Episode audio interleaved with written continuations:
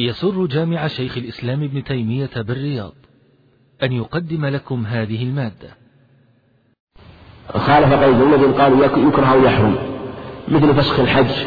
إذا فسخ الحج مثلا الجمهور من الفقهاء يقولون يحرم. والمحد وابن القيم وجماعة وابن عباس يقولون واجب وأهل الحديث يقولون مستحب. فهو إن فسخ وقع في الخلاف للجمهور الذي يحرم وإن لم يفسخ خالف قول المحدثين ومن من قال مستحب أو واجب. لكن نقول الصواب في مثل هذا النظر إلى ما دلت عليه السنة. دلت عليه السنة ثم يرجح ثم إذا خالف غيره لا ينكر. ومن هذه المسألة والصواب مثل ما تقدم أنه يشرع أن تصلى تحية المسجد وسائر ذوات الأسباب. نعم. وهذا يسأل أحسن الله إليكم. يقول ما حكم الإفراد في ابتداء السلام أو رده بقول السلام عليك وعليك السلام؟ هكذا. لا بأس به ثبت الصحيحين أنه عليه السلام حيث المسيء صلاته لما قال السلام قال وعليك السلام. لا بأس. لكن لا يقول عليكم السلام. بعض الناس يقول السلام قال عليكم السلام ما يأتي بالواو. وإن كان قد أتى بالواو لكن السنة يقول وعليكم السلام. أو يقول بعضهم سلام عليكم. هذا خطأ وفي إجزائه نظر. أن يقول وعليكم السلام. ولهذا يقول سلام الله عليه قيس بن عاصم ورحمته ما شاء أن يترحم. هذا السلام كما قال تحية الموتى في زمان الجاهلية. يعني كانوا يحيون الموتى يبدأون يبدأون بالتحية قبل المحيا. وإن كان السنة في الإسلام لا فرق بين تحية الموتى والأحياء. السلام عليكم السلام عليكم. في الجميع في حق الجميع. وبالجملة أنه وإذا قال وعليكم السلام على جهة ذلك كان أكمل وأتم خاصة إذا كان المسلم عليهم جماعة. فإنه يقول وعليكم السلام وإن كان واحدا فلا بأس بذلك كما تقدم حين أبو هريرة. نعم. يقول هذا السائل ما هي الأرحام الواجب وصلتها والمستحب صلتها مع الأدلة؟ هذا في خلاف. الجمهور يقولون إن الرحم هي التي يحرم نكاحه يحرم نكاحه من الأخوات في جانب الذكور والأعمام والأخوال والخالات والأعمام والعمات والأجداد والجدات وقبل ذلك الآباء والأمهات. هذا محل اتفاق من العلم. أما من يحرم نكاح مثل أبناء الأعمام وأبناء الخالات والخالات وأبنائهم قالوا إن هذا آه، ليس مما يدخل الصلة هذا قولهم لكن هذا قول مرجوح عند كثير من أهل العلم وأن الصواب أنه عموم الصلة للأقارب لعموم الأدلة الواردة في هذا الباب دلت على هذا ولم تفرق وما ذكروه لا دليل عليه ولم يذكروا عليه هو عند الأدلة عامة في أنه يوصل كل رحم ويكون بينه وبينه صلة أو تزاور كما تقدم. وهذا هو الذي دلت عليه عموم الأخبار والتخصيص بما ذكروا لا دليل عليه. نعم. يقول هذا أحسن الله إليكم هل من آداب الدعاء رفع اليدين مطلقا أم أن هناك مواطن يكره فيها أو يحرم فيها رفع اليدين؟ رفع اليدين ثبت في الصحيحين في أحاديث كثيرة جدا. ثبت أنه عليه الصلاة والسلام رفع يديه في مواطن كثيرة. رفع يديه في الاستسقاء عليه الصلاة والسلام ورفع يديه في الصحيحين ورفع يديه يوم بدر فهو صحيح مسلم ورفع يديه لما دعا لأبي بردة عبيد أبي عامر ورفع يديه عليه الصلاة والسلام في مواطن كثيرة وكذلك آه، في في عدة مواطن وهذه متواترة عنه في الأخبار. هذا الرفع المطلق. النوع الثاني رفع مقيد. الرفع المقيد. هذا ثبت في عدة أخبار أيضا رفع مقيد وفي الاستسقاء سواء كان في صلاة أو في غير صلاة سواء كان صلاة مستقلة مثل صلاة الاستسقاء أو في خطبة الجمعة أو في استسقاء بلا صلاة. مثل نستسقي نستسقي بدون صلاة. كنا في المسجد ودعونا الله عز وجل ورفعنا أيدينا. فقد استسقى النبي عليه الصلاة والسلام كما في أبو داود من حديث آب اللحم. أنه استسقى عند أحجار الزيت ورفع يديه عليه الصلاة والسلام. فالاستسقاء له ثلاث صفات تارة برفع اليدين دعاء بلا صلاة. وتارة رفع اليدين بصلاة ودعاء. هذا في الصحيحين أبي زيد وغيره. وتارة رفع اليدين في الخطبة. والنوع الثاني من رفع رفع اليدين في القنوت. قنوت النوازل. قنوت النوازل. وهذا أيضا ثبت حديث أنس عند أحمد وعند البيهقي وحديث صحيح. والثالث من رفع اليدين رفع اليدين في قنوت الوتر في قنوت الوتر. أيضا كذلك قنوت قنوت النوازل هذا هذا في حديث كذلك حديث ابن عباس أنه أمن عليه والسلام وأمنوا وكان, يدعو فيه. وهذه المواطن الثلاثة هي التي فيها رفع اليدين والموطن الرابع المطلق. في موطن خامس مقيد سيأتي كلام المصنف هو رفع اليدين بعد النوافل. هل يشرع رفع اليدين؟ ورد في حديثان حديث ابن عباس وحديث ابن عمر. آه، وهما ضعيفان لكن حافظ جميعا رأوا أنهما من باب الحسن لغيره. لكن الحديثان فيهما ضعف ولهذا راجعوا من أهل العلم أنها ترفع. ومن رفع فلا ينكر عليه. نعم. ويسأل هذا أحسن الله إليكم. يقول هل روي عن النبي صلى الله عليه وآله وسلم أنه قال رحم الله امرئا زار وخفف؟ أو فيما معناه نعم هذا ورد في حديث عائشة غير له هذا. له هذا أنه قال زر غبا تزدد حبا. زر غبا تزدد حبا. هذا ورد في قصة عن عائشة رضي الله عنها. ذكر الحافظ رحمه الله تكلم عليه. ما أذكر حال إسناده الآن. فيه كلام زر نعم. ما يكفي هذا.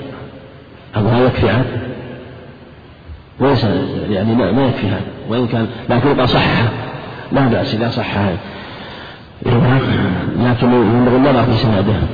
وأعرف في سنده كلام وطريق طريق هو من طريق عبيد بن عمير رواه عن عائشة. وفيه قال ازر غبا تزدد حبا تزدد حبا يراجع سنده. نعم. ولكن ثبت ما يخالفه في الصحيحين. دل على في الصحيحين. قال البخاري رحمه الله باب من زار صاحبه غدوة وعشية. باب من زار صاحبه غدوة وعشية. في كتاب في كتاب الأدب. ثم أورد حديث عائشة أنها قالت قلما كان يمر نهار إلا ويأتينا رسول الله صلى الله عليه وسلم قدوة أو عشية. يعني أول النهار آخر وإنه أتانا في يوم من الأيام في وقت الظهر. قال حديث في قصة الهجرة. وفيه أنه كان يزور أبا بكر صباحا ومساء عليه الصلاة والسلام. وهذا الخبر كأن فيه إشارة من البخاري إلى عدم ثبوت الخبر هذا عدم صحة هذا الخبر وارد في هذا الباب. لكن هذا محتمل هذا محتمل. ولا شك أن الزيارة بين بين الأصحاب وبين الأقارب تختلف. تارة لو أنك لا تزوره إلا غبا ربما حصل قطيعة خاصة من الأقارب من الوالدين ونحوه. وإن ثبت هذا الخبر ثبت هذا يحمل على وجه لا يخالف الأخبار الصحيحة الدالة على مشروعية التواصل والتقارب وكثرة الزيارة. آه، ولهذا جاء الحديث علي أيضا في زيارة المريض من زاره غدوة أو زاره عشية. آه، استغفر سبعون ألف ملك. لكن هذا مثل ما تقدم يختلف. يختلف قد إن ثبت هذا الخبر يحمل على يحمل على أنه من آه، كان لم يكن بينه ذلك الألفة وتلك المودة فيزوره بقدر ذلك. أسأل الله سبحانه وتعالى ولكم التوفيق والسداد. مني وكرم آمين. وصلى الله وسلم على نبينا محمد. بسم الله الرحمن الرحيم. الحمد لله رب العالمين. والصلاة والسلام على رسوله محمد وعلى آله وصحبه أجمعين. أما بعد.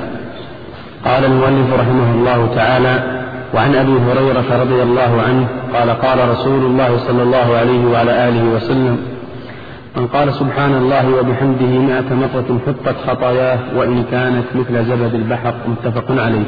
الحمد لله رب العالمين والصلاة والسلام على نبينا محمد وعلى آله وأصحابه وأتباعه بإحسان إلى يوم الدين. حديث أبي هريرة من قال سبحان الله وبحمده مائة مرة غفرت خطاياه وإن كانت مثل زبد البحر. في اللفظ الآخر في الصحيح في يوم.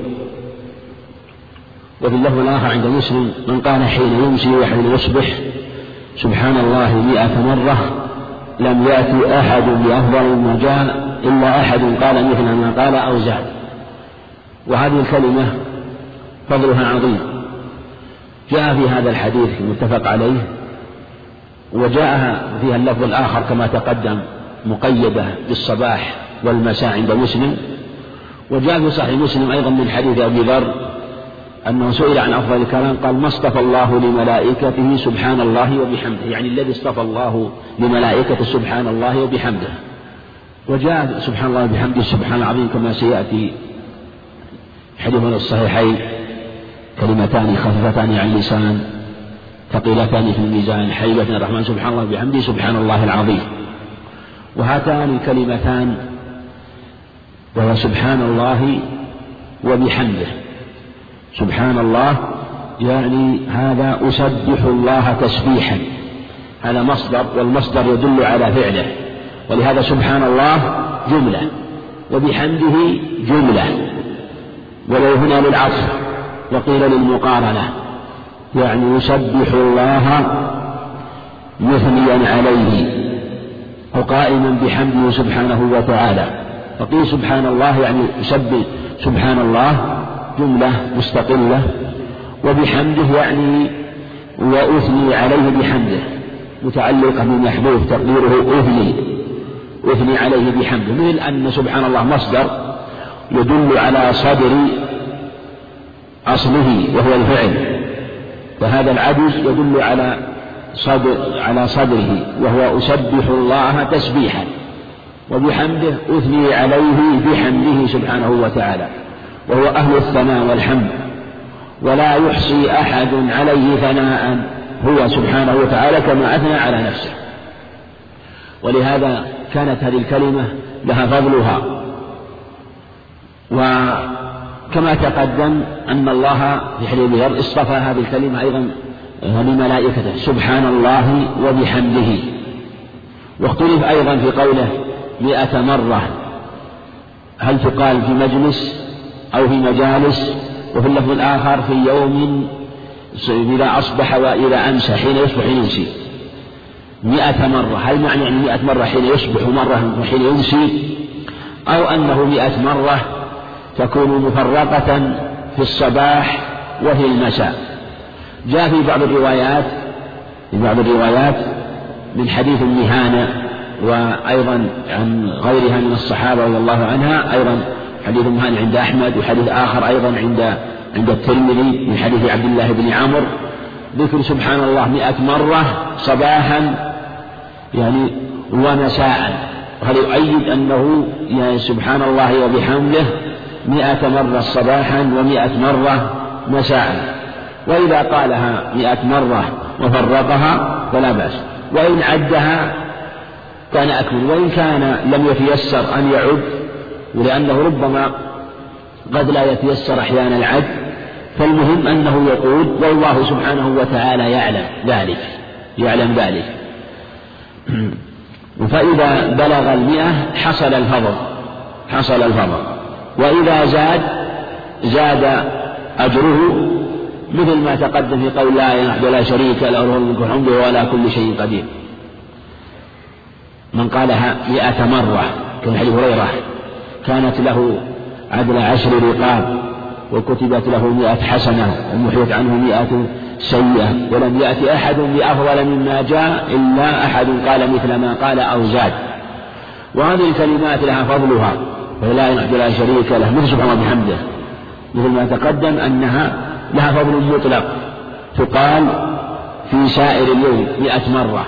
في حديث عبد أيوب عشر مرات من قالها عشر مرات كما تقدم كأنما اعتق أربعة أنفس من ولد إسماعيل.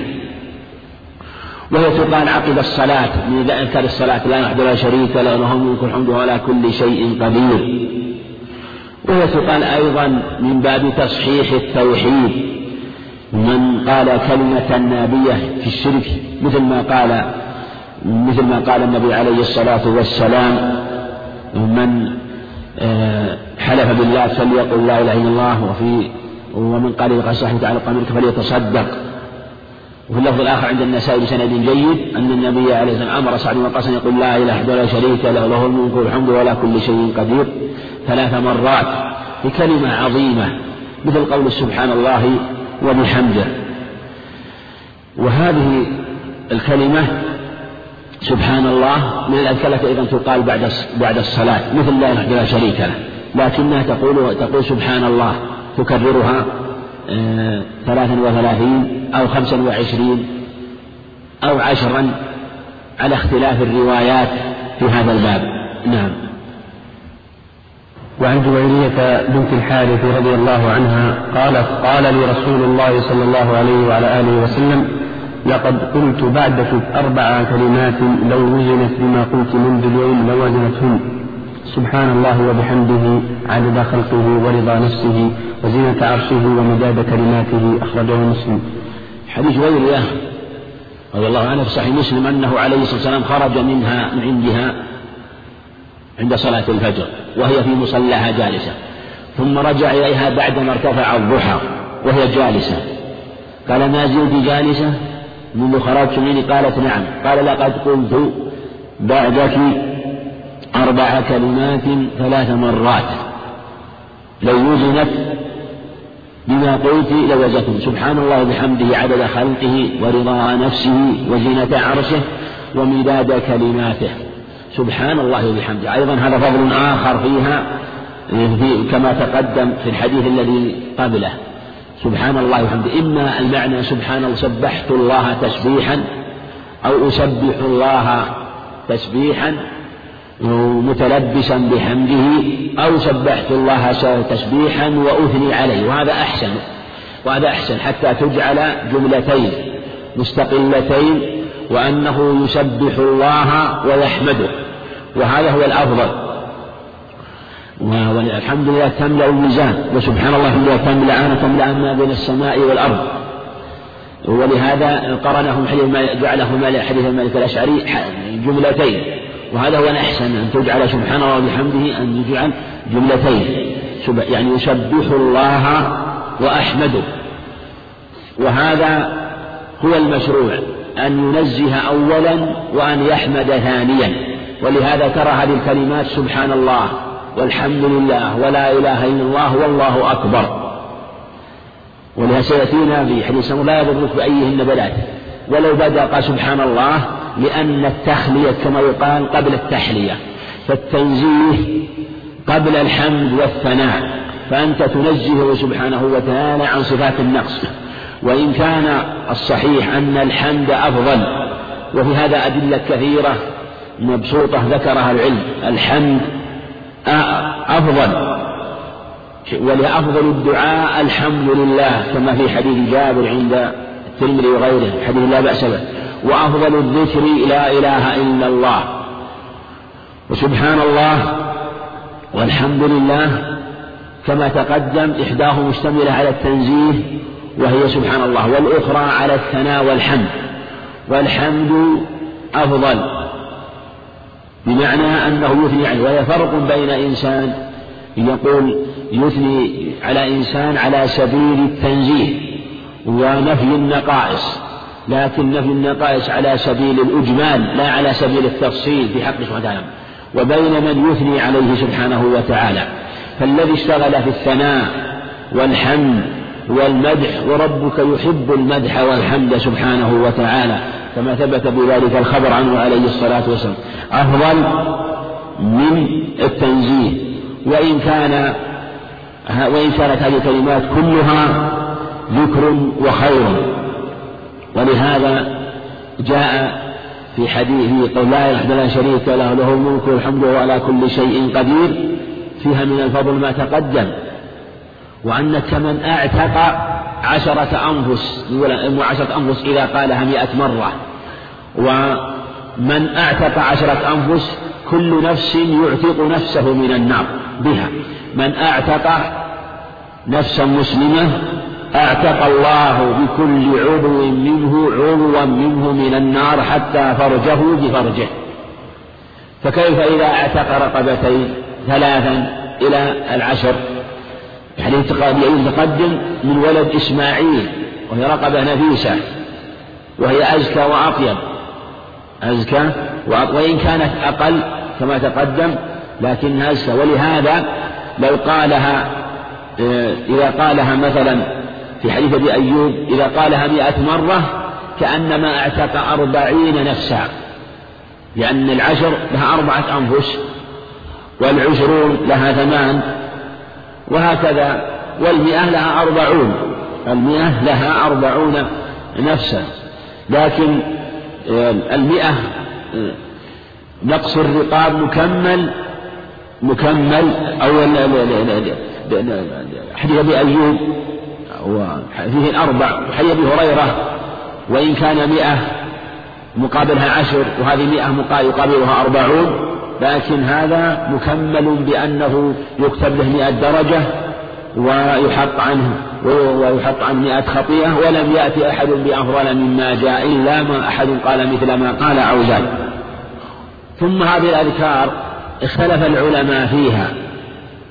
هل تحصل لكل أحد أو يختلف من شخص إلى شخص؟ ذهب كثير من الشراح كالقرطبي وعياض وجماعة إلى أن هذا لا يحصل إلا لمن حقق الذكر القلبي واستحضر. هذا الذكر استحضارا تاما فيحصل له الفضل. ولهذا قال النبي عليه الصلاة والسلام في حديث علي لما أمر أن يقول اللهم اهدني وسددني قال واذكر أو تذكر بالهداية هداية الطريق وبالسداد سداد السهم. أمره أن يستحضر حال الهداية الحسية عند طلب الهداية المعنوية. وكذلك أمره أن يستحضر السداد الحسي حال طلب المعونة بالسداد المعنوي. أن يبين أن الذكر حينما يكون مستحضرا فيه المعاني الصحيحة يكون مضاعفا وأجر وقد يرجح هذا أن بعض الأذكار هذه وردت في أحاديث أخر وجاء فضلها بغير الفضل الذي ورد في في مقام آخر. وفضل الله سبحانه وتعالى واسع ولا حد له والله أكثر. لما قالوا نكثر قال النبي عليه الصلاة والسلام الله أكثر. ولهذا في هذا الخبر قال لقد قلت بعدك أربع كلمات ثلاث مرات لو وزنت بما قلت لوزنتهن سبحان الله وبحمده هذه الكلمة. عدد خلقه من يحصيهم سبحانه وتعالى من بني آدم وغيرهم ورضاء نفسه سبحانه وتعالى رضاه من يحصيه سبحانه وتعالى لا يحصيه إلا هو رضاه عن أنبيائه لا حد له. رضاؤه عن رضاه عن أوليائه رضاه عن من يرضى من عباده ورضاه هو غاية نعيم أهل الجنة. ولهذا لما قالوا أعطيتنا ما لم تعط أحدا من خلقك قال أنا أعطيكم أفضل من ذلك أحل عليكم رضواني فلا أغضب عليكم أبدا. الله أكبر. فرضاه سبحانه وتعالى هو غاية النعيم. ولهذا يحصل به من النعيم العظيم في الجنة من رؤيته سبحانه وتعالى وكذلك ما ينعم به عليهم من النعم المتوالية المتتالية. عدد خلقه ورضا نفسه وزينة عرشه عرشه سبحانه وتعالى الذي الكرسي السماوات والأرضون بالنسبة إلى الكرسي كحلقة ملقاة في أرض البلاد ونسبة الكرسي إلى العرش كنسبة تلك الحلقة إلى تلك البلاد. الحديث وإن كان في الكلام لكنه جاء من طرق والشاهد عظمة كرسيه سبحانه وتعالى وأعظم من ذلك العرش. وزينة عرشه ومداد كلماته. وهذا إشارة إلى أنه لا حد لها. وهذا الفضل يتفضل سبحانه وتعالى به على عبده إذا ذكر الله عز وجل. وهذا يبين أنه يشرع للعبد أن يقول الجوامع من الدعاء كما في حديث مسعود أنه عليه الصلاة والسلام كان يحب الجوامع من أنه عليه الصلاة والسلام في عائشة يحب الجوامع من الدعاء. كان إذا استغفر استغفر ثلاثا وإذا سأل سأل ثلاثا كما حديث عبد الله بن مسعود. والجوامع الكلمات الجامعة هذا ورد في عدة أخبار عنه عليه الصلاة والسلام. نعم. وعن أبي سعيد الخدري رضي الله عنه قال قال رسول الله صلى الله عليه وعلى آله وسلم الباقيات الصالحات لا إله إلا الله وسبحان الله والله أكبر والحمد لله ولا حول ولا قوة إلا بالله. أخرجه النسائي وصحابه ابن حبان والحاكم. حديث أبي سعيد من رواية الدراج عن أبي الهيثم رواية الدراج عن الهيثم فيها ضعف لكن جاء له شاهد من حديث أنس عند الطبراني في الأوسط وكذلك أيضا من حديث هريرة عند النسائي وليس في ذكر لا حول ولا قوة إلا بالله. وجاء أيضا عن رجل من الصحابة عند أحمد رحمه الله. وبهذه الطرق يكون الحديث من باب يعني بكثرة كما قال حفظ بكثرة الطرق يصحح. يكون باب الصحيح بغيره. وهي الباقيات الصالحات. يفسرها تفسير قلت عن المال والبنون زينة الحياة الدنيا والباقيات الصالحات خير عند ربك ثوابا وخير أملا وهي سبحان الله والحمد لله ولا إله إلا الله والله أكبر ولا حول ولا قوة إلا بالله. وهذا ليس معنى ذلك أن الباقيات الصالحات محصورة في هذه الخمس لكنها هي رأسها. وكأنه وكأنه والله أعلم. قال والباقيات الصالحات فسرت بهذا. وإن كان كل عمل صالح فهو باق صالح مثاب عليه العبد لأنه قابلها بالفاني فلهذا قال والباقيات الصالحات. والباقيات الصالحات قابلها بالفاني وهو قول المال والبنون يفنى ويزول ولا قيمة له إلا ما كان في الله وفي طلب رضاه سبحانه وتعالى. فقابل فلما قابل لما ذكر الفاني ثم ذكر بعده الباقي ناسب أن يحث النفوس وأن يدعوها إلى ما يبقى. ثم ذكر أنه هو الصالح الذي يصلح العبد في دنياه وفي أخرى والباقيات الصالحات. خير عند ربك ثوابا وخير أملا. وهذا هو المأمول الحقيقي الذي يكون للعبد ويبقى بخلاف الآمال الزائلة. الباق التي تذهب وقد لا يحصل على شيء منها وإذا حصل فلا حظ له في شيء من ذلك إلا ما قدمه. قال النبي عليه الصلاة والسلام أيكم ماله أحب إلى مال وارثه قالوا يا رسول كلنا ماله أحب مال وارثه قال فإن ماله ما قدم ومال وارثه ما أخر. وبين أن أن الباقي هو المقدم وأن الذي أخره ليس من ماله وليس له بدون إلا ما لبس فأبلى أو أكل فأمنى أو تصدق فأمضى كما روى مسلم عن اثنين من الصحابة رضي الله عنهم. معنى أنه لبس هذه الأشياء فهي له بمعنى أنه تمتع بها فإن كان في طاعة الله فهي له في الدنيا والآخرة.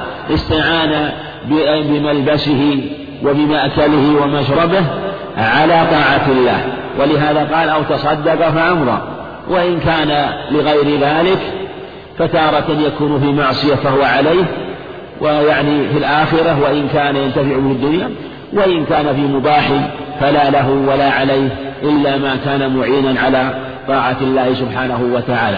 وهذه الكلمات كلمات عظيمة وهي هذه الكلمة وهي, وهي تقال كما تقدم في دبر الصلاة. لفضلها جاءت فيها الأخبار وجاء أنها تقال بعد الصلاة كما روى النسائي بإسناد صحيح أنه يقول سبحان الله والحمد لله ولا إله إلا والله أكبر وأنها من الكلمات التي تقال وأنها أحد أنواع الأذكار التي تقال بعد الصلاة ويقول كل واحدة خمسا وعشرين مرة. وحديث ولا حول ولا قوة إلا بالله سيأتي في حديث أبي موسى رضي الله عنه. نعم. وعن سمرة بن جندب رضي الله عنه قال قال رسول الله صلى الله عليه وعلى آله وسلم أحب الكلام إلى الله أربع لا يضرك بأيهن بدأت. سبحان الله والحمد لله ولا إله إلا الله والله أكبر. أخرجه مسلم. وهذا مثل ما تقدم. أحب الكلام إلى الله سبحان الله والحمد لله ولا إله إلا الله والله أكبر. صحيح مسلم أيضا عن أبي هريرة لأن أقول سبحان الله والحمد لله ولا إله إلا الله والله أكبر أحب إلي مما طلعت عليه الشمس. هذه الكلمات العظيمة الأربع. يقولها الإنسان في الدقيقة الواحدة مرات عدة. سبحان الله والحمد لله ولا إله إلا الله والله أكبر. قال لا يضرك بأيهن بدأت. وكان النبي عليه يقول لا أن أقول سبحان الله مثل ما تقدم والحمد لله ولا إله إلا الله أكبر أحب إلي مما طلعت عليه الشمس. وإن كانت الدنيا لا تقابل بالآخرة. لكن أراد أن يبين أن الثواب الذي يحصل أعظم. وما كان أعظم وما زاد فأمر لا يعلمه وصفه ولا حده أحد إلا هو سبحانه وتعالى. وذلك أنها مشتملة على التوحيد وتصحيح التوحيد. من التنزيه والثناء والتكبير والتعظيم والعبادات بنيت على هذا. واختلف العلماء مثل ما تقدم في المفاضلة بينها لكن العبد عليه يشتغل بهذه الكلمات ويجتهد بالإكثار منها مع لا حول ولا قوة إلا بالله. نعم.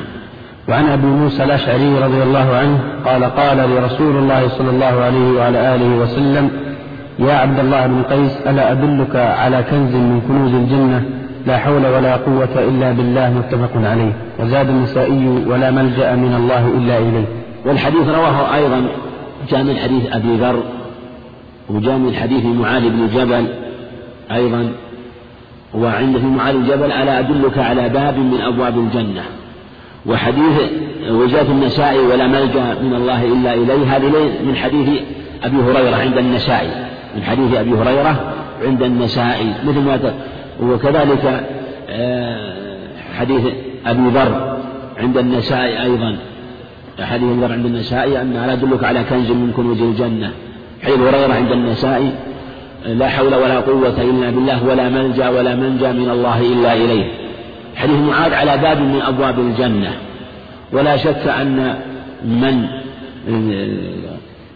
كان يدخل بابا من أبواب الجنة يخص بالباب فيدل على مزيد التكريم وهو المفسر في اللفظ الآخر وكنز من كنوز الجنة. عند النسائي عند أحمد بإسناد صحيح إذا قال ذلك قال الله. يقول الله عز وجل أسلم عبدي واستسلم. لا حول ولا قوة إلا بالكلمة عظيمة يطرح الحول والقوة وهذا هو غاية التذلل لله عز وجل والاستسلام. وأن العبد لا حول له في أي أمر من الأمور ولا قوة على أي شيء لا حول له عن أي أمر ولا قوة له على أي أمر من الأمور إلا بالله عز وجل. لا حول ولا قوة إلا بالله. أما رواية البزار نفسرها لا حول عن معصية الله إلا بعصمة الله ولا قوة على طاعة الله إلا بعون من الله. هي ضعيفة ولو ثبتت فهي تفسير ببعض المراد.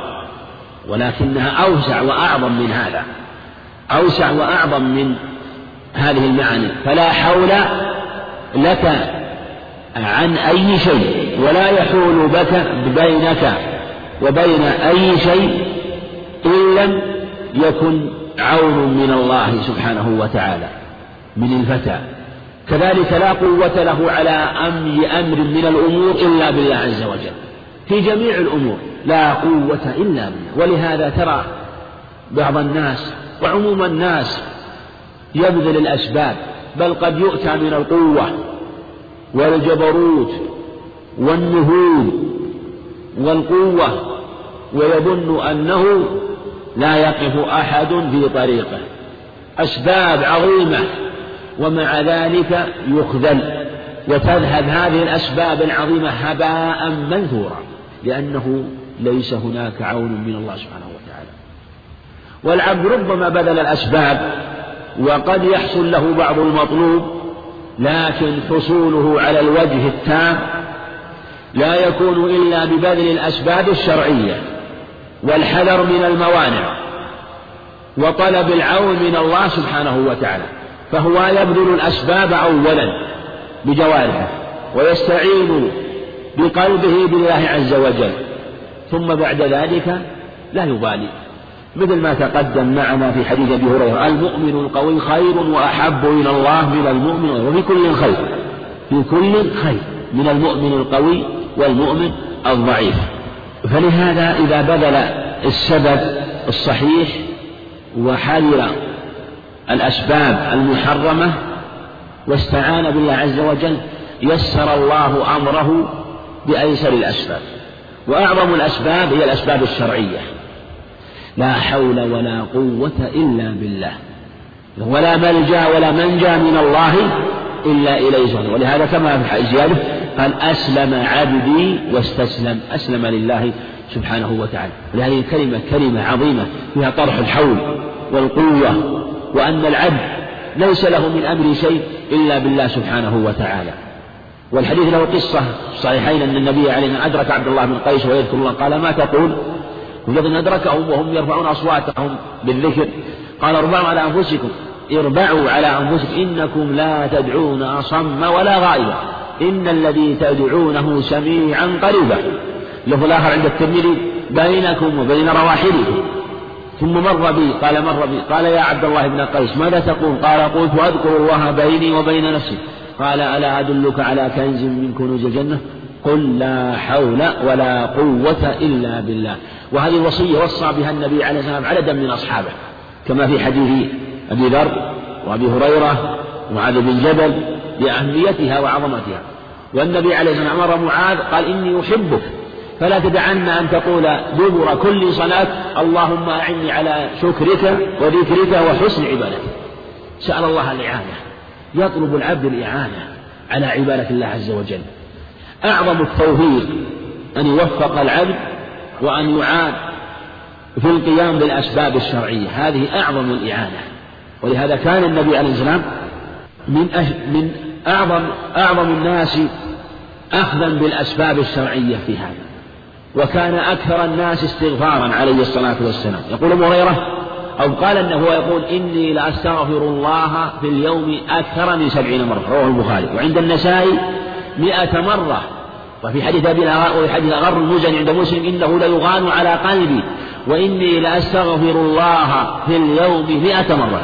وعند النسائي وغيره بإسناد صحيح من حديث عبد الله بن عمر رضي الله عنهما قال إن كنا لنعد لرسول الله صلى الله عليه وسلم في مجلس واحد مئة مرة. رب اغفر لي وتوب علي إنك أنت التواب الرحيم. اللفظ الآخر التواب الغفور. ربما كان يقول هذا تارة وهذا تارة عليه الصلاة والسلام. إذا كان هذا المجلس الواحد يسأل ربه سبحانه وتعالى ويستغفر ربه فكيف فيها إذا كان خاليا من صلوات الله وسلامه عليه؟ نعم. وعن النعمان بن بشير رضي الله عنهما عن النبي صلى الله عليه وعلى آله وسلم قال إن الدعاء هو العبادة. رواه الأربعة وصححه الترمذي. وله من حديث أنس بلفظ الدعاء مخ العبادة. حديث النعمان بشير حديث صحيح. ورواية أنس الأخرى برواية ابن لهيعة. برواية ابن لهيعة. قوله الدعاء هو العبادة. هذا يبين أن الدعاء هو أصل العبادة. مثل قوله الحج عرفة. يعني معظم الحج عرفة. كذلك معظم الدعاء هو العبادة. والدعاء مشروع. وقال ربكم ادعوني أستجب لكم. ادعوا ربكم تضرعا وخفية. قال أما يجيب المضطر إذا دعاه ويكشف السوء سبحانه وتعالى. فالدعاء هو أفضل مقامات العبد. والعبد حينما يدعو إما أن يكون سائلا وإما أن يكون مثنيا. وكلاهما عبادة. السائل أن يقول رب اغفر لي رب ارحمني والمثني أن يحمد الله سبحان الله والحمد لله ولا إله إلا الله والله أكبر ولا حول ولا قوة إلا بالله. وهذا هو أشرف نوعي العبادة ويسمى عبادة لأن فرق بين من يكون حال شغله بالدعاء سائلا وبين من يكون في حال شغله بالدعاء مثنيا عليه سبحانه وتعالى. وهذا ورد الخبر وإن كان في ضعف علي سعيد الخدري عن عند الترمذي من شغله ذكري عن مسألتي أعطيته أفضل ما أعطي السيد رواية عطية بن سعد بن جناد العوفي وهو يدلس تدليس تسوية أقبح من التدليس لكن معنى الصحيح لدلالة الأخبار ولهذا تواترت الأخبار بفضل دعاء السنة مثل ما تقدم معنا. كل الأخبار جاءت بفضل دعاء السنة معنى أنه الثناء على الله سبحانه وتعالى. وهذا كثير لا يمكن اجتلابه في مجلس واحد متواتر عن النبي عليه الصلاة والسلام في الأخبار في الأدلة من الكتاب والسنة. بل الفاتحة التي أم القرآن بنيت على هذا.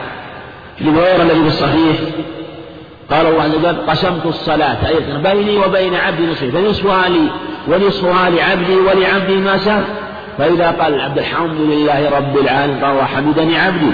وإذا قال الرحمن الرحيم قال الله ثنى علي عبدي. وإذا قال مالك يوم الدين قال مجد ومرة قال فوض إلي عبدي.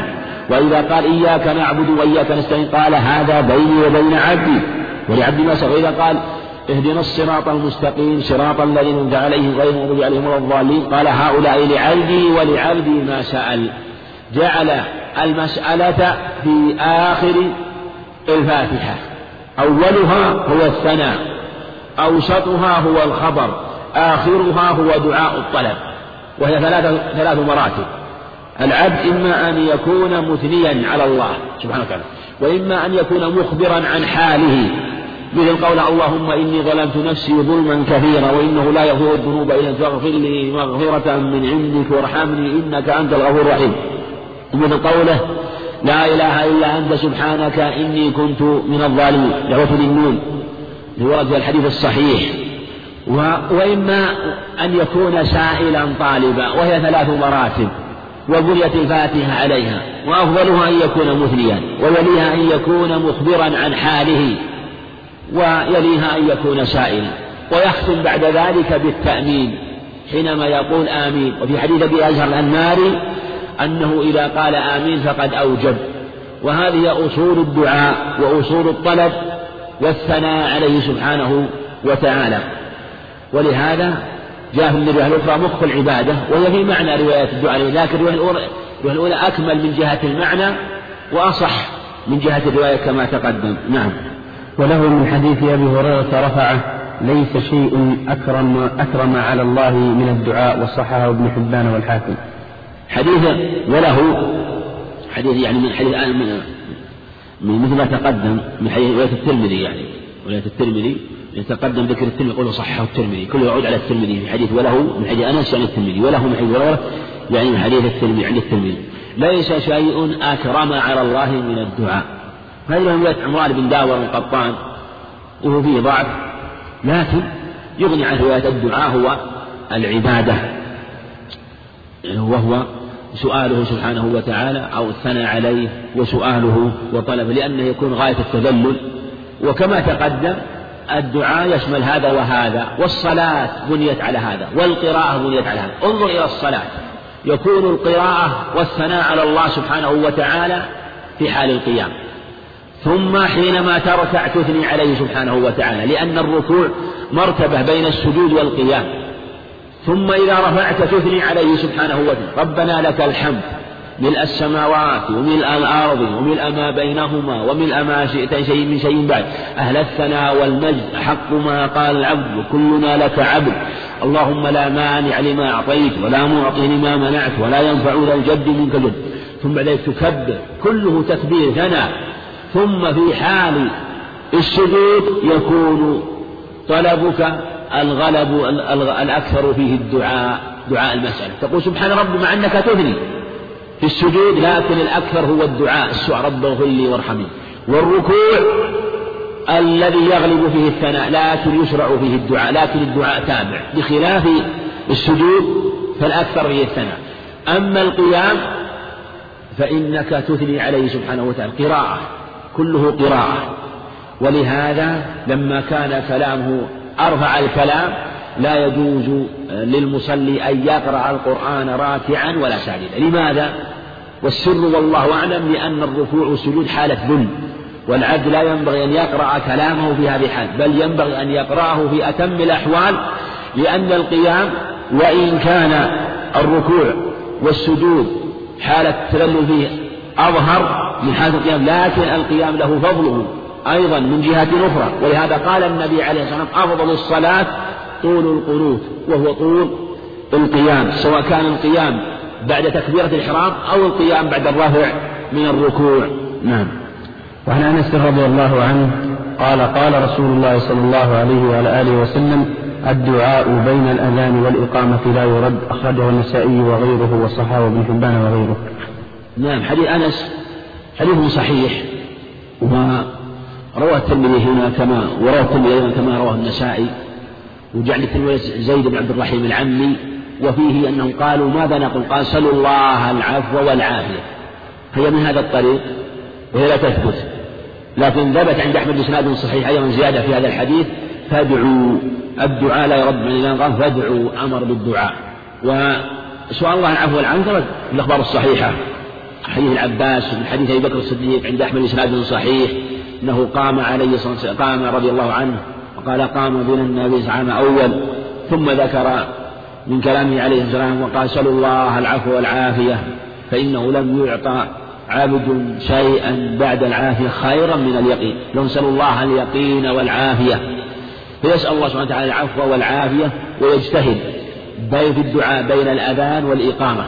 حديث سهل بن سعد الساعدي عند أبي داود أنه قال ساعتان يستجاب فيها الدعاء وفي لفظ ثنتان قلما يرد فيهما الدعاء ولفظ تفتح أبواب السماء في ساعتين أو ساعات تفتح أبواب السماء. عند النداء وحين يلحم بعضهم بعضا عند القتال. قيل يلحم وقيل يلجم وكلاهما صحيح. يلحم يعني يلتصق بعض بعض من شدة القتال كأن اللحم من لحم من شدة القتال. وهذه الرواية رواية موسى بن يعقوب الزمعي أو الزمعي عند أبي داود لكن جاءت بإسناد جيد عند أحمد عند ابن حبان. وفيها آه، وهي رواية أصح من جهة الدعاء. قال الدعاء عند حضور الصلاة والدعاء عند حضور الصف. وعند أبي داود أنه ذكر عند الإقامة. لكن الأظهر رواية ابن حبان عند حضور الصلاة.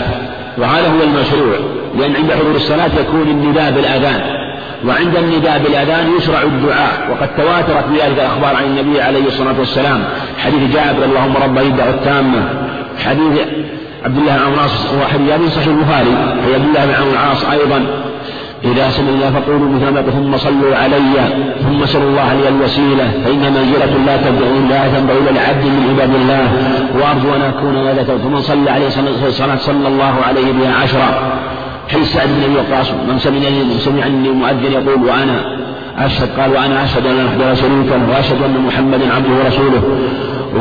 رضيت يا رب بإسلام محمد رسولا. وغفر له رواه مسلم. وأيضا حديث عبد الله بن عمرو عند أبي داود بسناد جيد أنهم قالوا يا رسول الله إن المؤذنين يفضلوننا.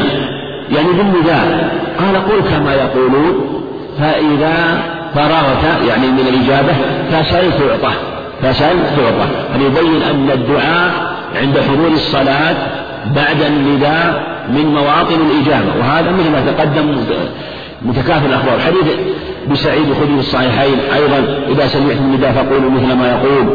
ومعناه في حديث عمر أنه كان يجي المؤذن عليه الصلاة والسلام قال في آخر صحيح مسلم من قلبه دخل الجنة. وهذا يبين أن لأنه لأن الإجابة في ذاك كله ثناء كله ثناء وهذا يؤيد ما دل عليه هذا الخبر حديث أنس وما دل حديث سهل بن سعد الساعد أنه من مواطن إجابة ومواطن الدعاء المذكورة في الأخبار لكن من أعظمها هذا الموطن وهو بين بين الأذان والإقامة خاصة بعد فراغ المؤذن وإجابته أو عند إجابة المؤذن ثم الدعاء فإن هذا موطن المواطن التي يتحرى فيها الدعاء. نعم. وعن سلمان رضي الله عنه قال قال رسول الله صلى الله عليه وعلى آله وسلم إن ربكم حي كريم يستحي من عبده إذا رفع إليه يديه أن يردهما صفرا. خرجه الأربعة إلا النسائي وصححه وصححه الحاكم. وعن عمر رضي الله عنه قال كان رسول الله صلى الله عليه وعلى آله وسلم إذا, يد إذا مد يديه في الدعاء لم يردهما حتى يمسح بهما وجهه أخرجه الترمذي وله شواهد منها حديث ابن عباس عن عند أبي داود ومجموعه يقتضي أنه حديث حسن. حديث سلمان اللي هو إن الله يستحي عبده إذا رفع يديه أن يردهما صفرا. ومن طريق اختلف فيه وفي ثبوته ورواية عمر رضي الله عنه فيها زيادة المسح ورواية ابن عباس أيضا فيها زيادة المسح. والمصنف رحمه الله نظر إلى هذه الأخبار آه، حديث عمر وحديث ابن عباس وقال إنها بمجموعها كلها حسن. حديث سلمان رضي الله عنه من طريق جعفر بن ميمون الأنماطي وفيه ضعف لكن جاء من طريق عن طريق آخر عند ابن حبان ويكون بهذا لا بأس به جيدا. لكن جاء مو جاء موقوفا وجاء مرفوعا و لكن الطريق المرفوع لا يخالف الموقوف. وهذا يبين أنه لا بأس برفع اليدين. إن الله يستحيي وهذا في صفة الاستحياء وأنه يستحيي سبحانه وتعالى. ثابت في الأخبار في الكتاب والسنة. من عبده إذا رفع يديه وفيه أنه لا بأس من رفع اليدين أن يردهما صفرا أي خائبتين يعني صفرا ليس فيهما شيء. أما رفع اليدين هذا ثابت في الأخبار متواتر عن النبي عليه الصلاة والسلام. والرفع المطلق سبق الإشارة إليه في بعض الأسئلة. وذكرنا بعض الأخبار أو شيء من الأخبار في هذا الباب وأنه وأنه متواتر رفع اليدين الرفع المطلق. وثبت أنه عليه الصلاة والسلام رفع يديه في مواطن عدة رفعهما فدعا لعبيد قال اللهم اغفر لعبيد أبي عامر ورفع يديه عليه الصلاة والسلام. وكذلك أيضا ثبت في الصحيحين في قصة اللتبية أنه لما جاء بالسنة قال هذا لكم وهذا هدي إلي. ثم ذكر حديث طوله قال حب حميد فرفع يديه حتى رأيت عفرتي إبطيه ورفع يديه وقال اللهم هل بلغت ورفع يديه وثبت أيضا من حديث عمر أنه عليه الصلاة والسلام لما أرسلهم إلى بني جريمة فلم يحسنوا أن يقولوا أسلمنا فقالوا صبأنا صبأنا قال فأسرنا منهم. فأمر خالد رضي الله عنه أن يقتل كل رجل منا أسيرة. فقال ابن عمر لا يقتل أحد منا من أصحاب أسيرة. وأن خالد رضي الله تأول وظن أنهم يعني كانوا قائمين على الكفر وأصروا. ف تأول وأقدم على ما رضي الله عنه. ولما بلغ خبر خبره النبي عليه الصلاة رفع يديه وقال اللهم إني أبرأ إليك مما صنع خالد. اللهم إني أبرأ إليك مما صنع خالد. لم أخطأ ولم يقل أبرأ إليك من خالد أبرأ مما صنع. يعني من فعلته التي تأول فيها. وكذلك في عدة أخبار مثل جابر من حديث عائشة أن رفع اليدين هذا هذا متواتر الأخبار الرفع المطلق. الرفع المطلق متواتر الأخبار. وقلنا إن هذا لا بأس يفعل الإنسان يديه في أي وقت ويسأل ربه. ونوع من الرفع وهو الرفع بعد الصلوات بعد السنن الرواتب هذا فيه خلاف. هل يشرع ولا ما يشرع؟ هذا في حديث آه، في في بعض الأخبار جاء ما يدل عليه للإطلاق للإطلاق وهل يشرع أن يرفع؟ يديه هذا لم يأتي للنبي عليه الصلاة والسلام كان يرفع يديه بعد النوافل. ولم ينقل لكن لا ينكر من جهة لو من أخذ بالعموم ورفع يديه فلا ينكر. لأن مسألة اجتهادية والقاعدة أن المسائل اجتهادية من اختار فيها قولا وفعل غير قولا آخر فلا ينكر عليه. كما سيأتي في المسح بعد النوافل أو الرواتب. ومن الرفع الخاص في بعض المواطن مثل الرفع بالاستسقاء هذا ثابت. آه، وكذلك الرفع في القنوت وقنوت النوازل وقنوت الوتر. قنوت النوازل وقنوت الوتر. وكذلك من الاستسقاء الرفع كما تقدم ولو, ولو لم يكن بصلاة. ولو لم يكن بصلاة. فهذا كله لا بأس به. أما مسح اليدين مسح الوجه باليدين هذا في حديث في حديث عمر رضي الله عنه اللي ذكره المصنف رحمه الله المصنف قال إن رجل يقتضي أنه حسن. حديث عمر. حديث عمر فيه ضعف في ضعف حماد بن عيسى الجهني.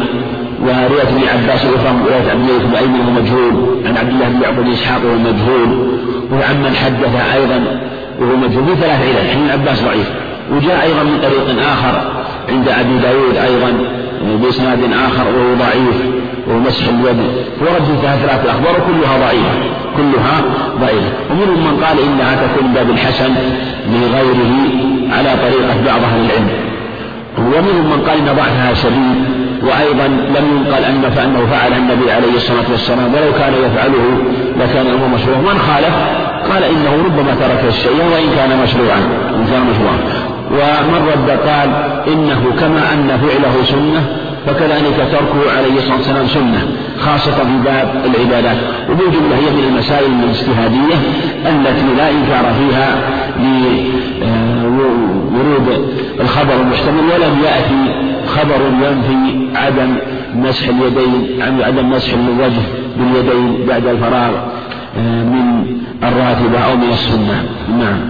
وعن ابن مسعود رضي الله عنه قال قال رسول الله صلى الله عليه وعلى آله وسلم إن أولى الناس بي يوم القيامة أكثرهم علي صلاة. خرجه الترمذي والصحاح بن حبان.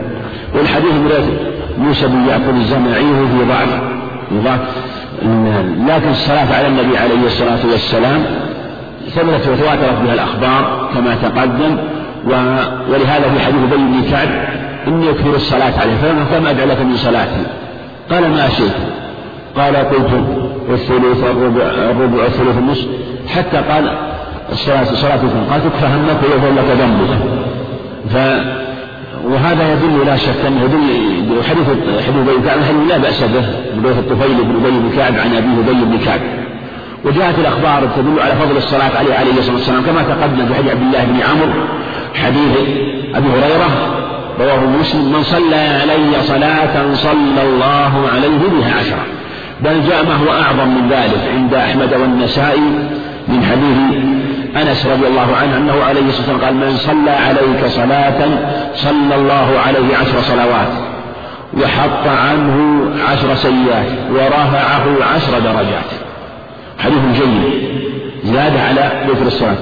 وفي حديث أبي طلحة عند أحمد النسائي بإسناد جيد من صلى عليك صلاة صلى الله عليه عشر صلوات ومن سلم عليك سلم الله عليه عشر مرات. فيه فضل الصلاة والسلام. إن الله وملائكته يا أيها الذين صلوا عليه وسلموا تسليما. وورد في حديث أكثر من هذا لكنه ضعيف عن عبد الله بن عمرو عند أحمد أنه عليه الصلاة والسلام قال من صلى علي صلاة صلى الله عليه بها سبعين صلاة. لكنه ضعيف رواية عبد الله بن لهيعة. والثابت في الأخبار الصحيحة صلى الله عليه عشر صلوات ثبت عن أربعة من الصحابة عبد الله بن عمرو وأبي هريرة وأبي طلحة وأنس كما تقدم. والصلاة عليه عليه الصلاة والسلام مشروعة في مواطن كثيرة. ابن رحمه الله ذكر وغيره ذكر كثيرا منها في كتابه جلاء الأفهام في الصلاة والسلام على خير الأنام. نعم. وعن شداد بن عوس رضي الله عنه قال قال رسول الله صلى الله عليه وعلى آله وسلم سيد الاستغفار أن يقول العبد اللهم أنت ربي لا إله إلا أنت خلقتني وأنا عبدك وأنا على عهدك ووعدك ما استطعت أعوذ بك من شر ما صنعت أبوء لك بنعمتك علي وأبوء لك بذنبي فاغفر لي فإنه لا يغفر الذنوب إلا أنت. أخرجه البخاري. وهذا حديث عظيم شداد أوس. شداد حديث شداد بن أوس رضي الله عنه. ليس له في صحيح البخاري إلا هذا الحديث مثل ما تقدم في تيم الداري ليس له في صحيح مسلم إلا حديث الدين النصيحة. حديث أيضا عياض بن حمار. ليس في صحيح مسلم إلا الحديث إن الله حي أن تواضع حتى لا يروي أحد أحد ولا يفخر أحد أحد وهو مطول مختصر مصنف رحمه الله. وهذا الحديث حديث سيد الاستغفار. يقول عبد اللهم أنت ربي لا إله إلا أنت خلقتني وأنا عبدك وأنا على عهدك ووعدك ما استطعت. أعوذ بك من شر ما صنعت أبوء لك بنعمتك علي وأبوء بذنبي فاغفر لي إنه لا يغفر الذنوب إلا أنت. ورواه أيضا أبو داود بن هريرة بإسناد لا بأس به أيضا بهذا اللفظ تماما سواء سواء بهذا اللفظ. ورواه أيضا النسائي في جابر وفيه تعلموا سيد الاستغفار. وهذا يبين أن السيادة تكون في الأدعية. وذلك أن السيد هو الذي هو الرجل الذي جمع الخصال أو أو من جمع الخصال الحسنة ويوكل إليه الأمور المهمة ويجمع فضائل الأخلاق ومحاسن الأعمال.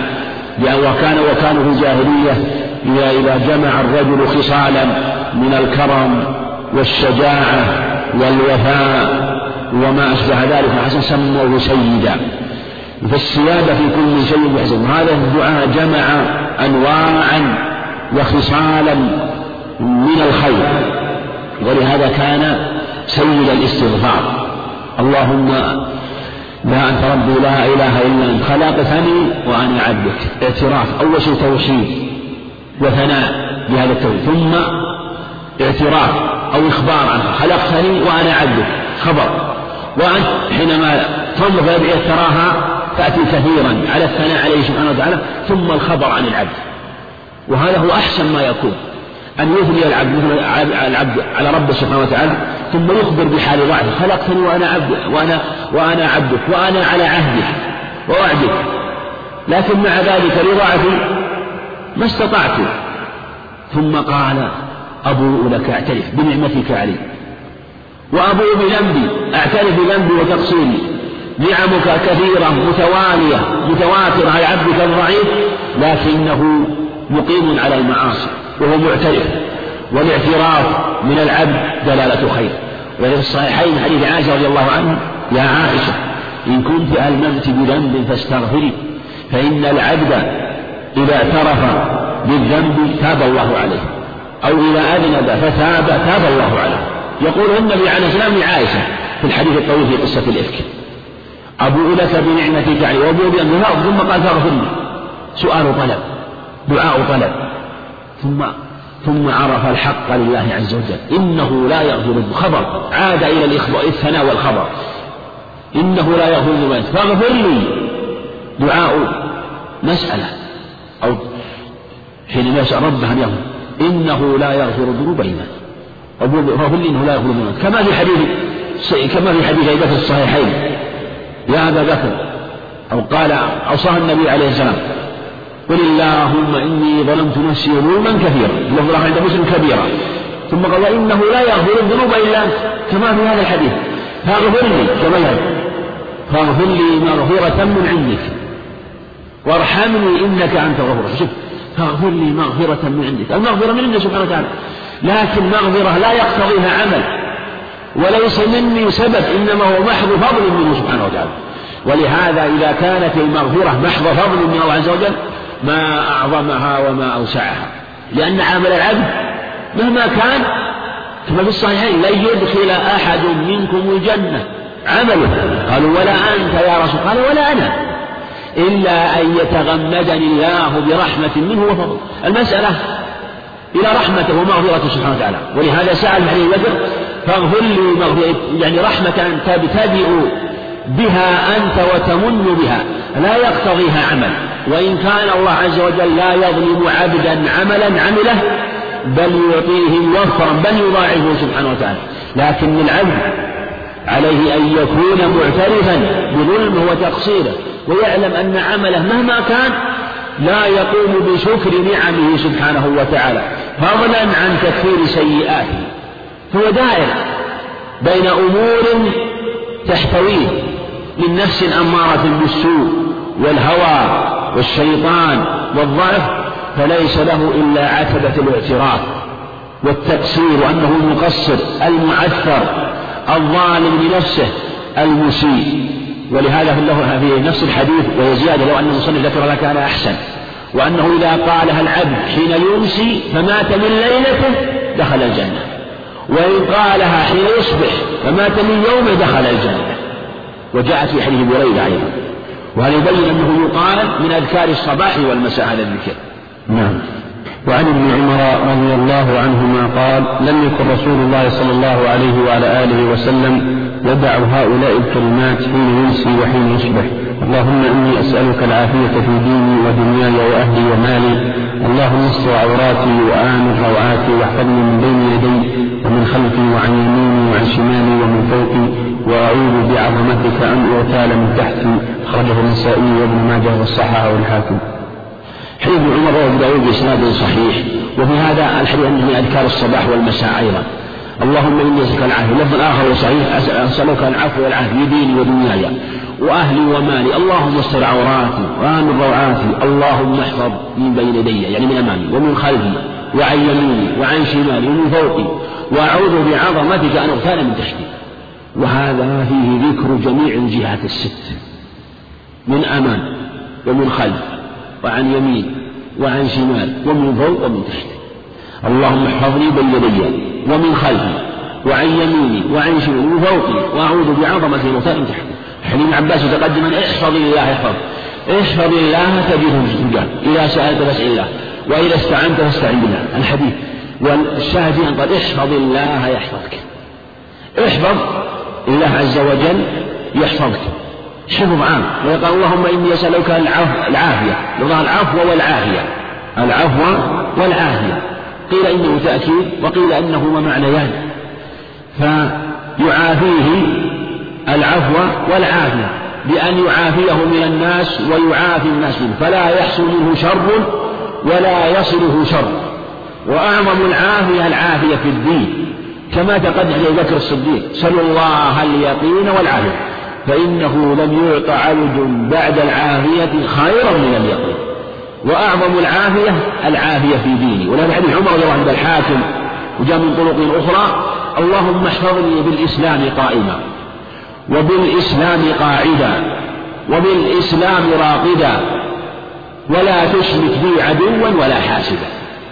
وهذا هو أعظم الحفظ حينما يحفظه في دينه.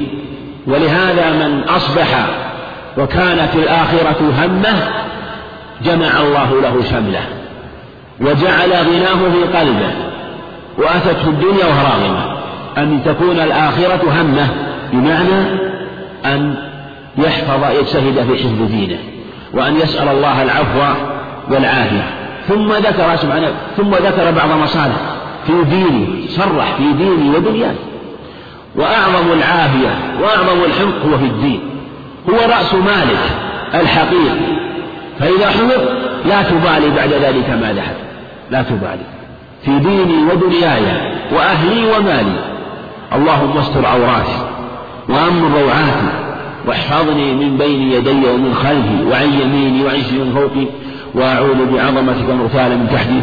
سأله سبحانه وتعالى. بمنه أن يحفظني وإياكم في في ديننا. وفي أموالنا وفي أهلين أهلينا وفي أولادنا أسأل سبحانه أن يحفظنا من بين أيدينا ومن خلفنا وعن أيماننا وعن شمائلنا ومن فوقنا. ونعوذ بعظمة المغتال من تحتنا نسأله سبحانه وتعالى اليقين والعافية والعفو والعافية في الدنيا والآخرة. نسأل ذلك مني وكرم آمين. وصلى الله وسلم على نبينا محمد. أحسن الله إليكم وبارك في علمكم ونفع بكم الإسلام والمسلمين. هذا سائل يسأل أحسن الله إليكم يقول ما صحة الحديث وارد؟ عن أبي هريرة رضي الله عنه قال أن النبي صلى الله عليه وسلم قال ما أدري أتتبع النبي أم لا وما أدري أذي القرنين نبي أم لا.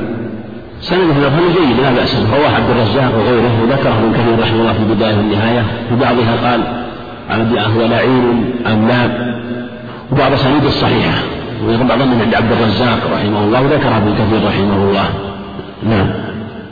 وهذا سائل يسأل أحسن الله عليكم يقول هل يشترط استحضار فضل الذكر ليكتب أجره للذاكر؟ مثل ما تقدم فيه خلاف. والله الله أعلم أنه يؤخذ بعموم الأخبار. يرجو العبد ما عند الله يرجو ما عند والله سبحانه وتعالى يقول أنا عند ظن عبدي. فمن دعا الله عز وجل يظن أن الله يجيبه ويظن أن الله يثيبه ويظن أن الله يقبل منه فالله عند ظن عبده به. وقال حسن الظن من حسن العبادة كما هو في الحديث حديث جيد وكذلك في حديث أحمد إن ظن بي خيرا فلا رواية صحيحة خيرا نكرة تشمل كل خير. ظن بي خيرا تشمل كل خير. ولهذا قال وإن ظن بي شرا فلا فيرجى العبد حينما يدعو ويذكر الله ويرجو الخير أن يحصل له الخير بمنه وكرمه سبحانه وتعالى. نعم. يقول هذا السائل أحسن الله يقول إذا زاد الإنسان من سبحان الله وبحمده زاد أجره فلماذا حدد النبي صلى الله عليه وسلم بمئة لأن ضبط لأن الأذكار أنت تراها مضبوطة بأعداد وهذا من فضل الله سبحانه وتعالى أنه لم يأمر بالذكر الدائم المستمر. لو جاء الذكر في الأخبار من ذكر الله كذا وكذا بدون عدد قد النفوس تضعف حينما لا يحد لها عدد ولكن لكن حينما تعلق الأذكار بأعداد معينة فالنفس تجتهد في إحصاء هذا العدد. وإذا أحصى هذا العدد يرجو أن يحصل له هذا لأنه أخبر النبي والصادق المصدوق أن له هذا الفضل بهذا العدد فيجتهد تحصيل العدد. أما لو أنه جاء مطلقا بلا حد ولا عدد فلا يدري هل يحصل أو لا يحصل ولا ثم ربما يمل ويكل ويضعف حينما يؤمر بالذكر الدائم المستمر فهو يقول أنا حينما أعلم أن ذكر الله سبحانه مئة مرة عشر مرات كذلك بعد الصلوات بالأعداد المشروعة وعند النوم بالأعداد المشروعة والأذكار العارضة اللي فيها سبع والذي فيها ثلاث والتي فيها مرة. ويعلم ويذكر الله عز وجل بما دلت عليه هذه الأخبار ويرجو ما عند الله لأنه أتى بالعدد فهذا يدعو النفس للنشاط ثم النفس حينما يصبح كل يوم ويمسي ويقول هذا الذكر بالعدد المطلوب يرجو ما عنده ثم يمسي. فيحمد الله عز وجل أنه حصل له هذا الذكر وهذا الخير بهذا العدد. فيأتي اليوم الثاني هكذا. لو جاءت الأذكار هكذا مطلقة لحصل ربما ضعف. كما يحصل أيضا مثل ما تقدم كما أن الصلوات والسنن والنوافل جاءت محددة. من في بعضها من صلى من صلى قبل العصر أربعا رحم الله صلى قبل العصر أربعا. حديث حديث حديث عمر حديث حديث من صلى قبل الظهر أربع حرمه الله على النار. من صلى في يوم في يوم الاثنتي عشرة ركعة بنى الله له بيتا في الجنة. وأحاديث أخرى في هذا الباب كثيرة. فهذا مما يدعو النفس إلى النشاط والعمل. ثم بعد ذلك من كانت همته أعظم فمن زاد زاده الله خيرا. نعم. وهذا سؤال يسأل أحسن الله مع صحة الحديث الوارد امرؤ القيس حامل لواء الشعراء إلى النار يوم القيامة. لا ضعيف هذا رواه أحمد وإسناده ضعيف. روى الإمام أحمد رحمه الله قال امرؤ القيس قائد لواء الشعراء إلى النار هذا لا يصح رواه الإمام أحمد بمسنده رحمه الله بإسناد ضعيف نعم. وهذا سائل يسأل أحسن الله يقول هل يجوز استخدام المصلحة في الحفاظ على العدد حتى لا يشك؟ هذا الأولى تركه وجاء عن أبي هريرة بإسناد ضعيف عند أبي داود من رجل عن رجل من بني طفاوة إنه كان يعد رضي الله عنه وكان يعد ألف تسبيحه بألف حصاه وجاء من حديث شيره بنت ياسر أنه عليه والسلام قال اعقدن بالأنام فإنهن مسؤولات مستنطقات وروى أبو داود بإسناد جيد حديث بن عمرو أنه عليه والسلام كان يعقد التسبيح بيمينه. يعني تسبيحة بيمينه. وجاءت الأخبار الأخرى تدل على العد بثلاث وثلاثين أو خمس وعشرين وهذا لا وهذا يكون بالعد ولا يكون عد إلا آه، يكون بالأصابع يكون بالأصابع مثل ما تقدم له. هذا أفضل هذا أفضل وهذا أتم وأكمل. وهو المنقول ولم ينقل أن النبي عليه الصلاة والسلام آه، كان يعد بالمسبحة أو بالحصى. نعم. وهذا سائل يسأل أحسن الله يقول ما هو الوارد في تفسير الباقيات الصالحات؟ نعم التسبيح باليمين أفضل. نصبح باليسار لكن رواية رواية آه، باليمين هذه رواها زادها زائدة. زائدة بن قدامة رحمه الله عند أبي داود. بعضهم قال إن زائدة تفرد بهذا عن ما يقارب ثلاثة عشر راويا. قالوا ضرب ومنهم من ضعف. ونظهر أنه ما زاده زائدة جيد لأنه ثقة رحمه الله زائدة رحمه الله ثقة.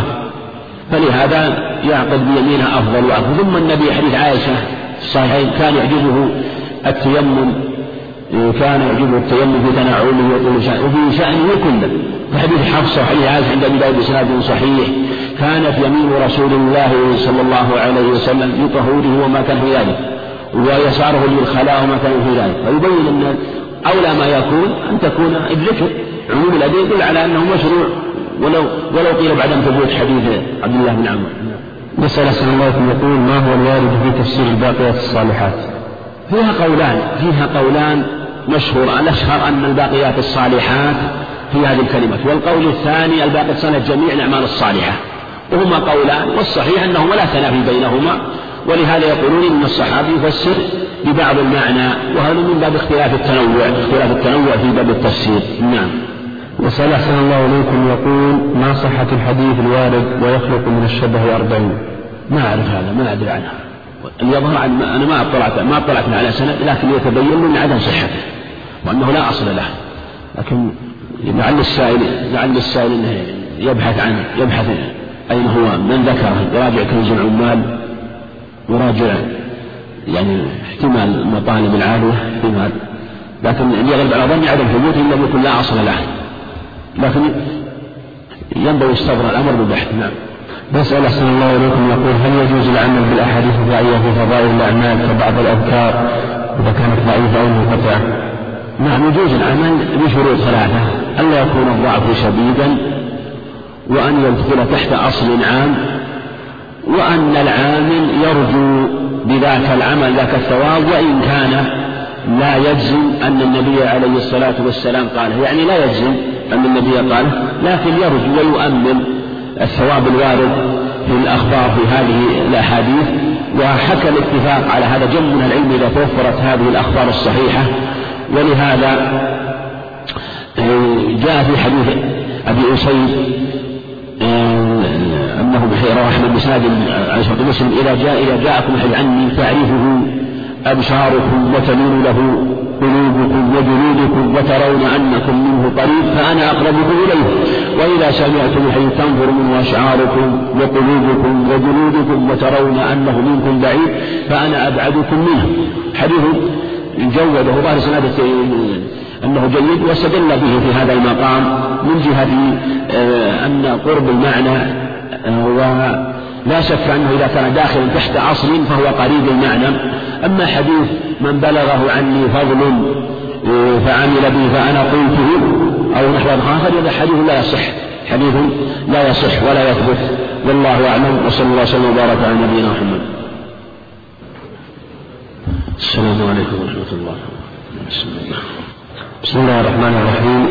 الحمد لله رب العالمين. والصلاة والسلام على رسوله محمد وعلى آله وصحبه أجمعين. أما بعد قال الحافظ رحمه الله تعالى وعن ابن عمر رضي الله عنهما قال كان رسول الله صلى الله عليه وعلى آله وسلم يقول اللهم إني أعوذ بك من زوال نعمتك وتحول عافيتك وفجاءة نقمتك وجميع سخطك أخرجه مسلم. الحمد لله رب العالمين والصلاة والسلام على نبينا محمد وعلى آله وأصحابه وأتباعه بإحسان إلى يوم الدين. هذا الحديث رواه مسلم كما ذكر المصنف رحمه الله تعالى. وحديث عظيم اشتمل على هذه الجمل الأربع اللهم إني يعني يا الله والميم عوض. عن النداء في قوله يا الله اللهم إني أعوذ بك من زوال نعمتك وتحول عافيتك وفجاءة والفجاءة وفجأة وجميع سخطك. وأعظم النعم نعمة الإسلام. وهذا يشمل جميع النعم التي ينعم الله بها على العبد ويسأل الله سبحانه وتعالى أن يزيده منها وأن يمده منها. قال الله عز وجل وإذ تأذن ربكم لئن شكرتم لأزيدنكم. والشكر للنعم يزيدها وأعظم النعم نعمة الإسلام. أعظم النعم نعمة الإسلام. ولهذا يشرع أن يسأل الله سبحانه وتعالى أن يثبته عليه وأن يزيده منه بأن يحمد الله سبحانه وتعالى على ذلك وأن يشكره وأن يثني عليه سبحانه وتعالى. هذا ورد في الأخبار عنه عليه الصلاة والسلام. في سؤال الله سبحانه وتعالى المزيد من نعمه. اللهم إني أعوذ بك من زوال نعمتك وتحول عافيتك.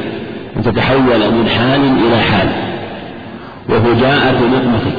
فجأة النقمة أو فجاءة النقمة من بلاء أو مصيبة يأتي على فجأة. بخلاف ما إذا سبقه شيء بأن لم يكن فجأة فإنه يكون أخف وربما كان سببا في توبة العابد ورجوعه والفجأة أو فجاءة النقمة كل ما يكون نقمة. ومنه عند بعض العلم موت الفجأة. فقالوا إنهم كانوا يكره كثير من السلف الفجأة فيه منهم من لم يكرهه ولم يجعله نقمة. وجاء في الحديث حديث عبيد بن خالد السلمي عند أحمد وأبي داود أنه عليه الصلاة والسلام قال موت الفجأة أخذة أسف أسف معناها غضب وزنا ومعنى.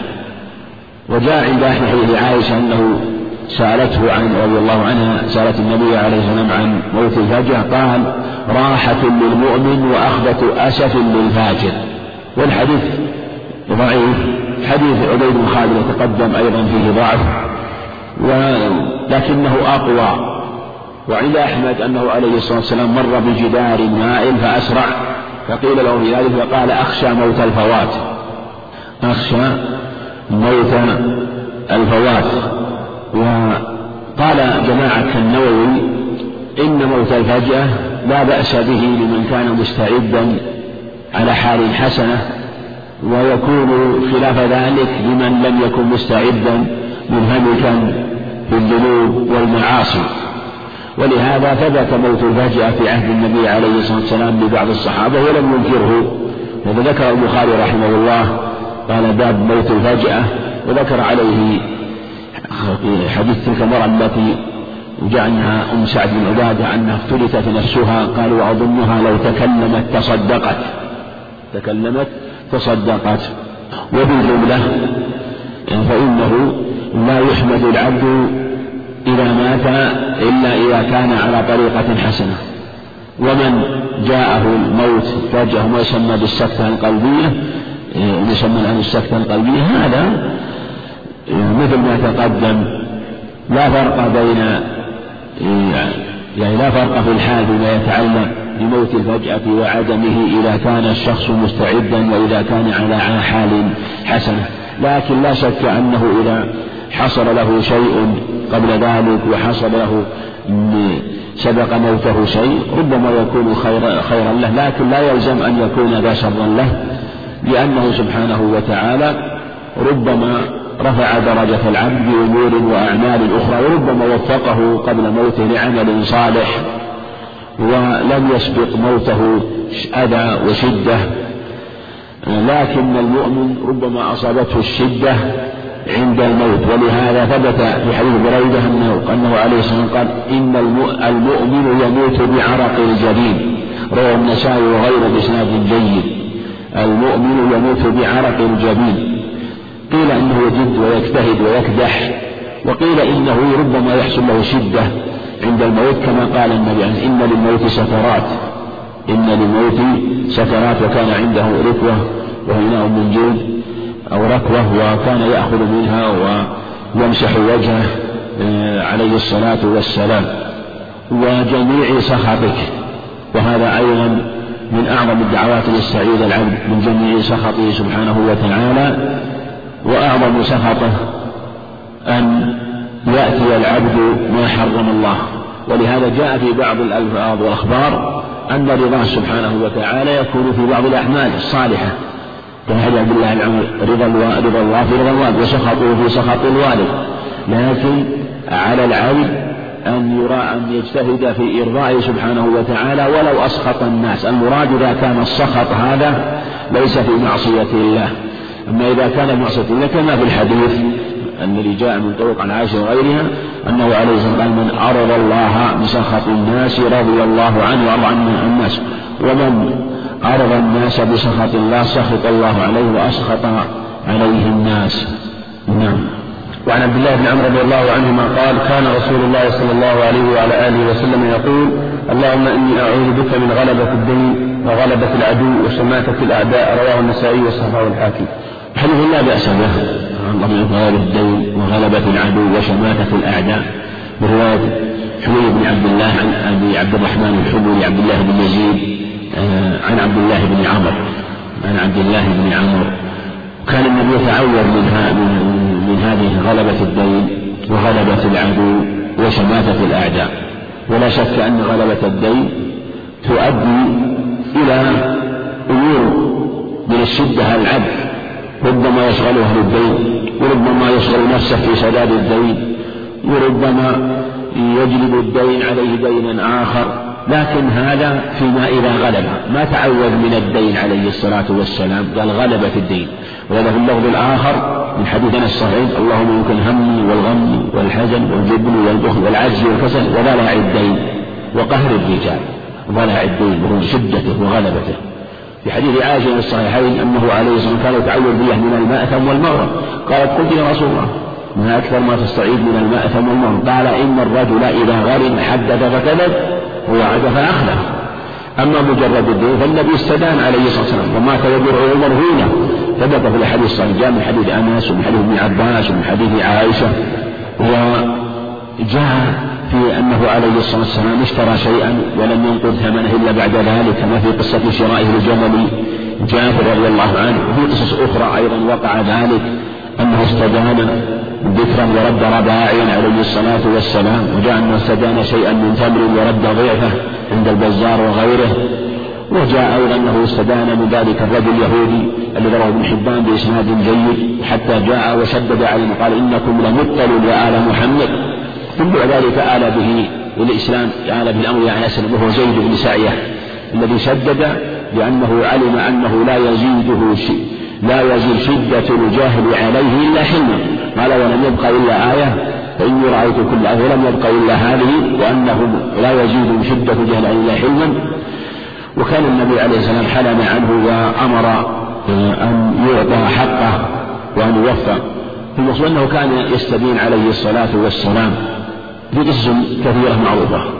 وثبت في حديث عائشة وجاء من حديث ميمون أنهما كانا يستبينان وكانتا تقولان إنا نرجو عون الله وأنه عليه قال إن العبد إذا استدان فإن الله فإن الله معه أو أن عون الله معه وإني أرجو عون الله عز وجل. وقال النبي عليه الصلاة والسلام كما روى البخاري من أخذ أموال الناس يريد أن الله عنه ومن أخذ أموال الناس يريد إتلافها أتلفه الله. والمراد به المراد من الدين الذي يغلب أو يكون شديدا. أو يأخذ في غير حقه أو ينفقه في غير حقه أو يأخذ عازما عن عدم السلام. كل هذا لا يجوز أصلا وابتداء. ثم هو يؤول إلى الشدة بعد ذلك في أدائه. ولهذا جاء في حديث بكر عند أحمد بإسناد جيد أنه عليه قال أعوذ بالله من الكفر والفقر الذي يؤول به إلى الذي يكون سببه شدة الدين. فسببه شدة الدين الذي يكون بغير حاجة أو أو يستعاذ به منه أصلا من جهة أنه ربما آل به إلى أمور لا تحمد عقبها وقيل إن المراد بالفقر القلبي الفقر القلبي. وقيل إنه يكون حاملا على أمور منكرة. ولهذا لو أن إنسان تبرع بماله كله وعنده يقين بالله عز وجل فإن هذه حال محمودة كما هي حال أبي بكر رضي الله عنه. أما زيادة أو يعدل الكفر بالفقر فهو ضعيف عن أبي سعيد الخدري. راجع عن عن أبي سعيد الخدري. لكن الشأن أن الأخبار إذا جمعتها تبين لك أن ما استعاذ به عليه الصلاة والسلام هو حال خاصة من الدين. لا الحال التي يكون عبد يستدين بها لأجل عفة نفسه ولأجل حاجته أو يكون عنده ما يقضي مثلا أو يكون من يستدين منه إيه، يصبر عليه. ولهذا لو استدان في أمر من أمور الدين التي يحيي بها سنة من سنن النبي عليه السلام كان أمرا حسنا. لو استدان لأجل يضحي لا بأس. كما قال أحمد رحمه الله أرجو أن يخلف الله عليه يحيي سنة النبي عليه الصلاة والسلام فيما إذا كان يستطيع السداد ولا يشق عليه ذلك. نعم. وعن بريدة رضي الله عنه قال سمع رسول الله سمع النبي صلى الله عليه وعلى آله وسلم رجلا يقول اللهم إني أسألك بأني أشهد أنك أنت الله لا إله إلا أنت الأحد الصمد الذي لم يلد ولم يولد ولم يكن له كفوا أحد فقال لقد سأل الله باسمه الذي إذا سئل به أعطى وإذا دعي به أجاب أخرجه الأربعة وصححه ابن حبان. حوالي هذا حديث صحيح ومن أصح الأخبار التي وردت في الاسم الأعظم. الاسم الأعظم ورد في أخبار كثيرة. من حديث بريدة هذا وحديث أنس وحديث اسماء بن يزيد وحديث كثيرة. لكن أصح هذا الخبر هو أنه مر النبي عليه الصلاة والسلام برجل جاء عند أحمد بن أبو موسى الأشعري وفيه أنه مر به ويقرأ القرآن وهو يصلي قال أتراه مرائيا؟ ثم قال مر به ويقرأ عليه ثم قال بل هو قانت. ثم مر به ليلة أخرى وقال أتراه مرائيا. قلت يا رسول أمرائي هو قال بل هو قانت قانت قانت أو أو قال موقن عليهما وكان يدعو بهذا اللهم إني أسألك بأني أشهد أنك أنت الله لا إله إلا أنت الأحد الصمد الذي لم يلد ولم يولد ولم يكن له كفوا أحد. قال لقد دعا الله لقد سأل الله باسم الذي إذا دعي به يجاب وإذا سئل به أعطى. حديث أنس اللهم إني أسألك بأنك الحمد لا إله إلا أنت أنت المنان بديع السماوات والأرض يا ذا الجلال الإكرام في رواية إني أسألك وهو معنى هذا الحديث وهذا الدعاء من أعظم الأدعية ومشتمل على التوحيد والإعتراف به لله سبحانه وتعالى. اللهم إني أسألك بأني أشهد أنك أنت الله. لا إله إلا أنت الأحد الصمد الذي لم يلد ولم يولد ولم يكن له كفوا أحد. مشتمل على سورة قل هو الله أحد التي هي ثلث القرآن مشتملة على أسمائه سبحانه وتعالى وعلى صفاته وعلى توحيده. فلهذا كان من أعظم الأدعية ومن أعظم السؤال ومن أعظم التوسل ومن أعظم العبادة أن يدعو بهذه الكلمات وأن يسأل الله بهذه الكلمات. ما توسل متوسل بأعظم هذه فهو داع وسائل ومتعبد لله عز وجل وخاضع ومثل له سبحانه وتعالى على سبيل المطابقة ومنزه وهو منزه لله سبحانه وتعالى على سبيل اللزوم لأن الثناء على سبيل المطابقة تنزيه على سبيل اللزوم يلزم منه نفي نفي النقص عنه سبحانه وتعالى كما أن الثناء كما أن التنزيه إذا على سبيل المطابقة هو أيضا ثناء على سبيل النجوم فلا فلا ينزه ولا تذكر الصفات التي أو تلك الصفات التي ليست وصف الله سبحانه وتعالى إلا لإثبات كمال ضده. أما نفي محض لا لا يثبت كمال ضده أو لا يكون المقصود إثبات الكمال هذا لا ليس بثناء وليس بدعاء لله عز وجل. ولهذا لا يقصد مجرد النفي المحض ولهذا تراه في الكتاب العيد في السنة النبوية عنه عليه السلام أنه يأتي مجملا إلا في بعض المواضع اليسيرة عند الحاجة إليه. فلهذا كان هذا الدعاء من أعظم الأدعية وفيه آه، النص الصريح أنه اسم الله الأعظم الذي إذا سئل به إذا دعي بأجاب إذا سئل به أعطى سبحانه وتعالى. نعم. وعن أبي هريرة رضي الله عنه قال كان رسول الله صلى الله عليه وعلى آله وسلم إذا أصبح يقول اللهم بك أصبحنا وبك أمسينا وبك نحيا وبك نموت وإليك النشور. وإذا أمسى قال مثل ذلك إلا أنه قال وإليك المصير أخرجه الأربعة. هو حديث صحيح. الذي أصبح الله بك أصبحنا وبك أمسينا وبك نحيا وبك نموت وإليك النشور جزا الله فضيلة الشيخ. خيرا على ما قدم وجعله في ميزان حسناته. والسلام عليكم ورحمة الله وبركاته.